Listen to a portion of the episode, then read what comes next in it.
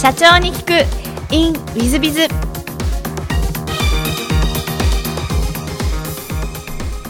ィズビズの新谷です。先週の続きをお聞きください。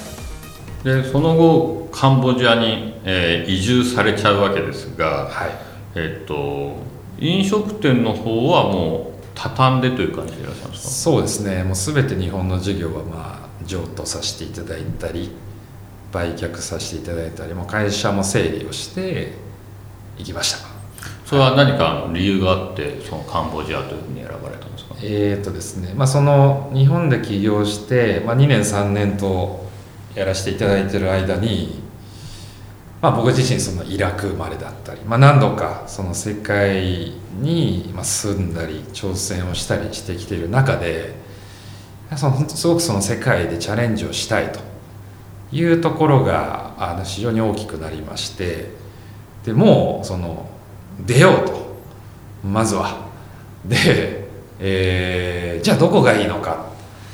まあ、世界に行くことは決めてですねまず。じゃあどこがいいのかっていうのでこう世界中回り出してですねヨーロッパアフリカアジアといろいろ回ってる中でカンボジアに2010年の7月ですねに初めて行きました、まあ、その前の月2010年の6月は南アフリカに、まあ、ワールドカップ見に行ったりしてたんですけどで、まあ、カンボジアに初めて行った時に非常に、まあ、現地の方の、まあ、笑顔が印象的でまた現地の方たちのその純粋なハートだったりですね非常にこう魅力的な方たち魅力的な国民性だなと本当に思って、まあ、それで、えーカンボジアに行こうと決めましなるほた。は当時も、えー、と奥様もいらっしゃって、い、はえーお子様もいらっしゃった。い、そうですね。ですけどご反対とかはされなかったですそれがですねあの特になかったんですね、まあ、当時は、えー子供が娘が1歳半でしかもあのちょっとこう都内にですね家を建ててしまったばっかりという非常にタイミング的にもですね結構最悪なタイミングだったんですけど1年間かかってですねあの当時戸越銀座という品川区に家があ建つのに1年かかって住み始めたのがその2010年の4月に住み始めてその3ヶ月後にカンボジアに会いまして勝手に決めてそれであの帰って嫁さんにもうこの家売りますと言ったんですが 本当に何もなく奇跡的にですね まあよくよく本当にあの OK してもらってついてきてもらってるなと本当に思います。はい 私の知ってる奥様がそんな人だとは思ってなくて大変優秀だなと今度褒めときたいなと思いますがなるほどすごい起業家ですね、はい。でカンボジアはどんな事業をやってらっしゃったんですか？えーっと8年いた間にいろいろと事業をやってきてまして実はその本当場所だけ決めてまず行ったものですからでも本当日本の事業も半年でもうまあカンボジア決めてから半年間で全部整理をしてですね、まあ、家も売って、まあ、家族3人でまずは行ってみましたと。で最初は個人の支援から始めまして。でまあそれもやってみてですねまあなかなかこう支援はまあやっぱ続かないこともやっぱすごく感じましたし、まあ、支援慣れしてしまってる寄付慣れししてしまってる方たちもいる中でやっぱり、まあ、カンボジアも、まあ、我々日本人我々もですね、まあ、住ませていただいて、まあ、事業もさせてもらってきてる立場でやっぱ主役はカンボジアの方たちだ。彼ら彼女たちがまあ自立していかなきゃいけない。そこでその何を一緒にその仕事をしていくかっていうところで始めていったのが養豚事業とかですね。養鶏ですとか。で一番大きく我々としても最初取り組ませていただいた事業は農業でして、まあ、ピークは800ヘクタールぐらいディズニーランド16個分ぐらいの結構果てしないですね、えー大きなあ規模での、まあ、農業の事業を取り組んだのが最初です。まあ、そこから、いろいろこう事業としてもうまくいかなかった経験もたくさん、えーさせていただいてきてるとこもあるんですがまあ、あのそこから、えーまあ、非常にこう力を入れてきた事業として、まあ、日本のストリートを作るっていう、まあ、絆ストリートですね。日本の飲食店さんとか美容室さんとか、えーペットショップだとか、まあ、いろいろこうストリートに集まって出店していただくようなこうプロジェクトを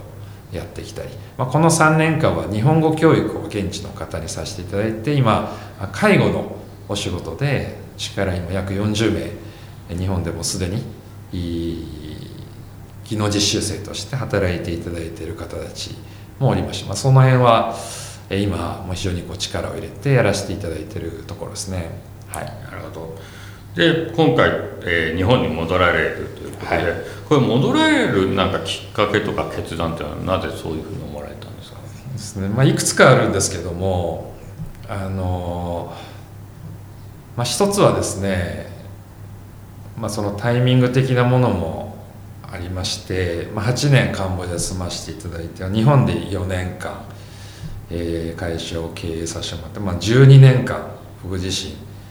経営者としてさせていただいている。この12年っていうのは一つそのまあ周期としてですね、えー非常にまあ僕の、まあ、師であるまあ、経営者の方がいらっしゃって、まあ、その方もずっとその12年のこのサイクルの中で人生を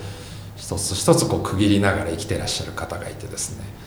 まあ、そのタイミングっていうのは一つですし、まあ、そのタイミングという意味では、まあ、今回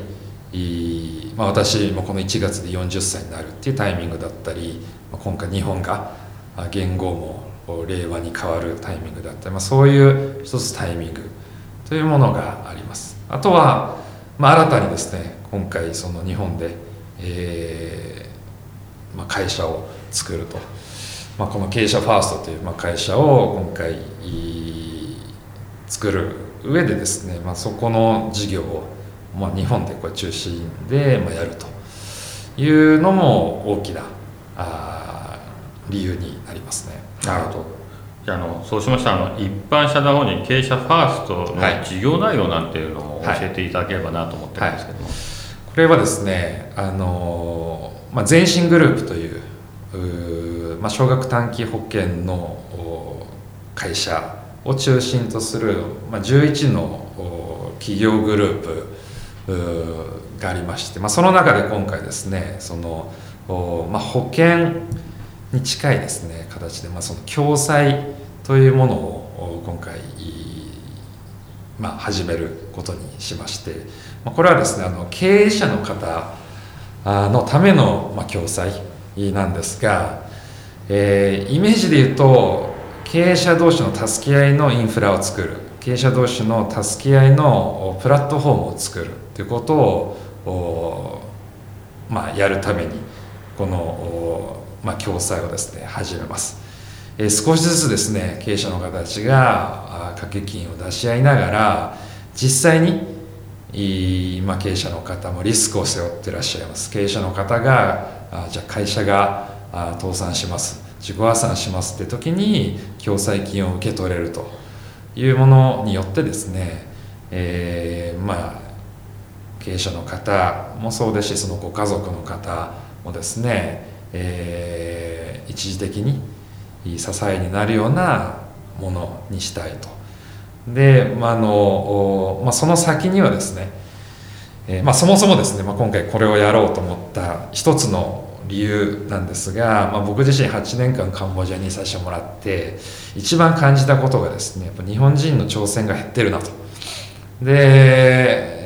本当カンボジアもですね親日の国で、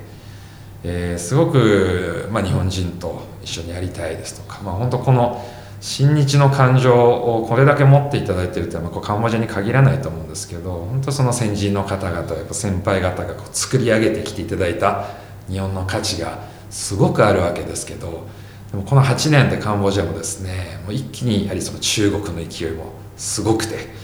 えー中国の進出のスピード規模全くそこにこう日本の流れは今負けてしまっているような状況でで今日本人もう例えばパスポート持つ人もどんどん減ってしまってやっぱ外にも行かなくなってる。行動しなくなってると、まあ、そこに対してですねもっともっともっとやはりその挑戦する。日本人が、まあ、増えるべきじゃないのか、えー、そこに何か僕自身40年の人生のうち11年世界で日本人として済ましてもらってきてるものとしてできることがあるんじゃないのかなっていうのもある中でですね、まあ、挑戦者であるその経営者の方たちももっともっとその挑戦しやすいものにですねこの我々が今回始めさせていただくプラットフォームからですね、えーまあ、支援やお手伝いできればなというふうに思って今回、まあ、この授業もスタートさせていただきます。なるほど、はい。まあ、ぜひあのリスナーの皆さんも注目していただければなと思っています。えーと、このは全く違う質問もさせていただければと思ってるんですが、えーと、事前に好きなもの好きなことでクイティウあクイティウですね、はい、そうサッカーとマラソンとかおっしゃってらっしゃる、はい、クイティウってどんな食べ物ですか、まあ、ヌードルですね。まあそうですね、まあ、イメージしていただきやすいのは、まあ、ベトナムのフォーとか、はい、はあのもう少しまあイメージしやすい知ってらっしゃる方も多いと思うんですけどもそれに近いですまそれに近いカンボジアのヌードルですね、はい、ちょっと私も食べたことないんでぜひ食べてみたいなと思うんですが、はい。まあ、行ってそのクイトゥを気に入ったからカンボジア進出したわけではございませんよね。ではないですけどねまあでもその食っていうのもすごく大事だなとすごく思ってまして、まあ、僕自身そのイギリスにそのサッカーでまあ、1年近くいて、まあ、あのよく言われるようにイギリスってその食文化があまりないというかですねなかなかあの、まあ、美味しくない 実際に美味しくない中華が美味しくなかったりパンがななんでこんなに美味しくないく作れるんだぐらいですねあのということも、まあ、経験をしてきたわけですけどやっぱり、まあ、その国に今住ましていただく上でやっぱそこの国の食事が合う合わないっていうのもすごく大きいと思いますし、まあ、カンボジアはもともとフランス領なんでやっぱりまあそういうのもすごく影響してるのかなと思うぐらいあのいろいろまあ地方、まあ、田舎で、まあ、農業なんかもやってえー、来てたので本当にその田舎もいろいろ行かしてもらってきたんですが、まあ、そこでいただくご飯とか基本的にすごく美味しい、まあ、日本の方もカンボジアの食事はすごく合うと思いますね。なるほど、はい、まあ、ぜひあのリスナーの皆さん方もカンボジア行ってみて食べていただければと思いますが、はい、えーと、もう一つ座右の銘もお聞きしまして「えー、結果は思いの総量」ということで、はい、こちらを選ばれた理由は何かございますか？これもですね本当僕の師である、まあ、経営者の方の、まあ、非常に大事にされてきている言葉でしてやっぱり、まあ、どれだけその思いを持って、えー、取り組めるか、まあ、それ次第で全てこう結果が出ると、はい、結果に現れるのはやっぱそれだけ自分自身が本当にいい本気でですね、えー、そこに取り組めるか次第、はい、だというところは本当、まあ、今も大事にしている考え方ですね。なるほど、素晴らしいですね。えー、最後のご質問なんですが、この番組、経営者向け、えー、全国の社長様向け、もしくはこれから起業する方向けの番組でございまして、もしよろしければ、起業社長の成功の秘訣をお教えいただけたらなと思っております。はいまあ、僕は決して全然まだまだ成功してるとも思ってないし、まあ、実際失敗の方が多い、えーと思いますしまだまだ本当その挑戦、えー、し続けるというステージだというふうに思ってます。でもまずはその本当その挑戦をするというのはあの第一歩としてそれはこう必須だと思いますし、まあ、よりこれからのそのグローバルの時代においても、まあ、世界まあ、約200カ国、まあ、今70億人の人口がいて、まあ、日本は人口は減っていくわけですけどもっともっとその世界もこうボーダレスになって世界の方たちと共にそこに競争も生まれていく中でやっぱその世界におけるチャレンジも本当これから、え必須になっていくと思います。でまあ、その中で、えー、やっぱりまあ先ほどのお、まあ、座右の銘にもつながるとこなんですけどやっぱ思いこうビジョン。まあ、そこがあやっぱりすごく大事だと思いますね。はい、やっぱそこにあのどれだけの思いを持って本気で行動し続けられるか。行動し続けるっていうのもやっぱ簡単ではないと思うんですけども、まあ、そこに、うん、誰に何と言われようがですねどこでいろんな失敗があろうともそこをやり続けられるまあメンタルマインドというのが、まあ、すごく大事じゃないのかなというふうに思います。はいありがとうございます、えー、ビジョン思いそして行動ということですので、えー、大変勉強になりますし私もちょっともうちょっと勉強しなきゃな頑張らなきゃなと思っておりますえー、リスナーの皆さんも本日はお忙しい中お聞きいただきまして誠にありがとうございました。ぜひ皆様の参考にしていただければと存じます。えー、本日は黒川社長様ありがとうございました。ありがとうございました。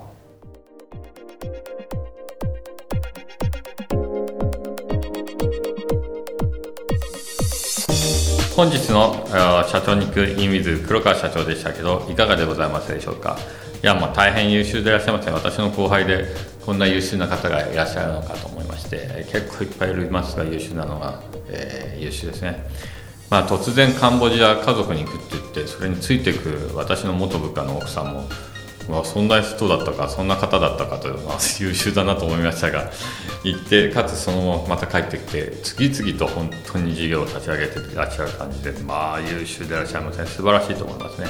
あれぐらいのバイタリティがやっぱり社長さんという仕事には必要なのかなと思いますしえー、それに対しても本当に思いやビジョンを持って行動しているということが本当の素晴らしさなんだろうなと思います。えー、大変私も勉強になりましたしもっともっと私も挑戦していかなきゃいけないなというふうに思った次第です。皆様ともぜひチャレンジしていっていただければと思います、えー、本日の社長に行くインウィズビズはここまで。また来週。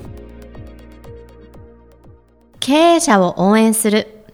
社長の孤独力。番外編。本日の社長の孤独力番外編は第1章。お金の不安から解放されたい。まずはお金の流れを見える化しろ。というお話でございます。えー、アンケートを取らせていただいたというのはあ前回お話ししてると思うんですけども、えー、そのアンケートの中からあ悩みのベストワンはやっぱりお金の件でございました。私自身会社を創業したばかりそれも独立したばかりの頃は、資金繰りがもうほぼ全ての課題でございました、えー、本当は細かく分かると資金繰り以外も課題はあったんですけどもその資金繰りというのが一番大きな課題で、まあ、ある意味、えー、お金は血液会社にとっての血液ですので1円でも足りないと倒産してしまいます。そういう意味でいきますと、えー、いつ倒産するのかいつ自己破産するのか、えー、いつ自分は自殺をしなきゃいけないのかそんなことを考えながら、えー、会社を独立させ、えー、経営をし始めたというのを覚えております。そういう意味でお金の悩みに悩まらされている方は非常に多いのではないでしょうか。そしてその資金繰りについては、えー、イトーヨーカドーの創業者である伊藤名誉会長の事例も出てますが全ての経営者の皆さん方が、えー、経験をし、えー、そして乗り越えてきていらっしゃるんではないかなと思ってます。えー、本の中で書いてあります通り1つ目はあその悩みを解消するにはあ利益を出し続けること。2つ目は資金調達すること。そして3つ目は現状のキャッシュフローを正しく把握することというふうに書かせていただきました、まあ、実際一番重要なことはもしかすると3つ目の、えー、キャッシュフローお金の流れを正しく明確に見える化することが一番重要なのかもしれません。えー、私の会社は今現在も日時で、えー、資金繰り表というのがあ作られています。そしてその予想と実際にどれぐらいのお金の差が出てるのかを見てそしてその原因を必ず毎月毎月追求すると。こういうことをやっております。そのことによってお金の流れを見える化しそして予想もできるようにしそして予想が当たるようにし結果的に早め早めに資金調達をしたり早め早めにきちっと利益を出す手法を対策を取ることができる。こういうことになるというふうに思ってます。よってえー、まずは見れる化し、それも小さな会社であればあるほど、日時で、えー、資金繰りを表を作り、そして予測をし、その予測を当てれるようにしてから、えー、対策を次々と打っていくということができると一番理想的なんではないかなと思います。ただし、えー、目の前で本当に借りない時に予測もうんぬんかんぬん言ってても仕方がない時がございます。その時は社長様自らがまずは動くしかございません。それは一つはあ資金調達をすることでございます。そしてもう一つは部下の皆さん方の頑張っていただきそして社長自身も頑張っていただき、えー、売上利益をきちんと出すことです。えー、お金を、まあ、生み出していく方法は実を言うとたった2つしかなくて、えー、資金調達と利益を出すことこの2つしか事実上ないのではないでしょうか、えー、その2つをやるために、え目の前の資金繰りを明確にしそして予測ができるとかも持っていくということが見える化するということというふうに理解いただければいいんではないかなというふうに思ってます。えー、ぜひおのお金の流れを明確にし、まあ、ある意味気持ちが楽になる経営ができたらあ社長さんとしては一歩目を知らせたというふうに言えるんじゃないでしょうか。ぜひ頑張ってください、えー、本日の社長の孤独力番外編ここまで。また来週。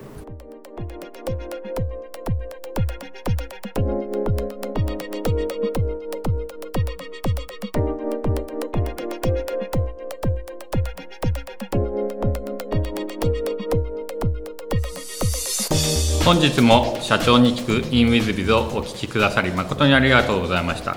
えー、この番組は2017年1月から毎週配信を続けております。これまでにたくさんの成功社長成功経営者のインタビューをお届けしてまいりました。その内容は全てテキスト化いたしまして私ども WithBiz が運営するウェブサイト経営ノートでも閲覧いただけるようにしております。音声だけでなく文字で読み返すことで新たな発見や気づきがあり皆様の会社経営に役立つヒントがきっと見つかるのではないかと思いまして、えー、サイトの方にもさせていただいてます。是非ネット検索で経営ノートスペース社長インタビューと入力いただき経営ノートのサイトをご覧になっていただければというふうに思っております。本日の社長に行く e ムイズではここまで。また来週。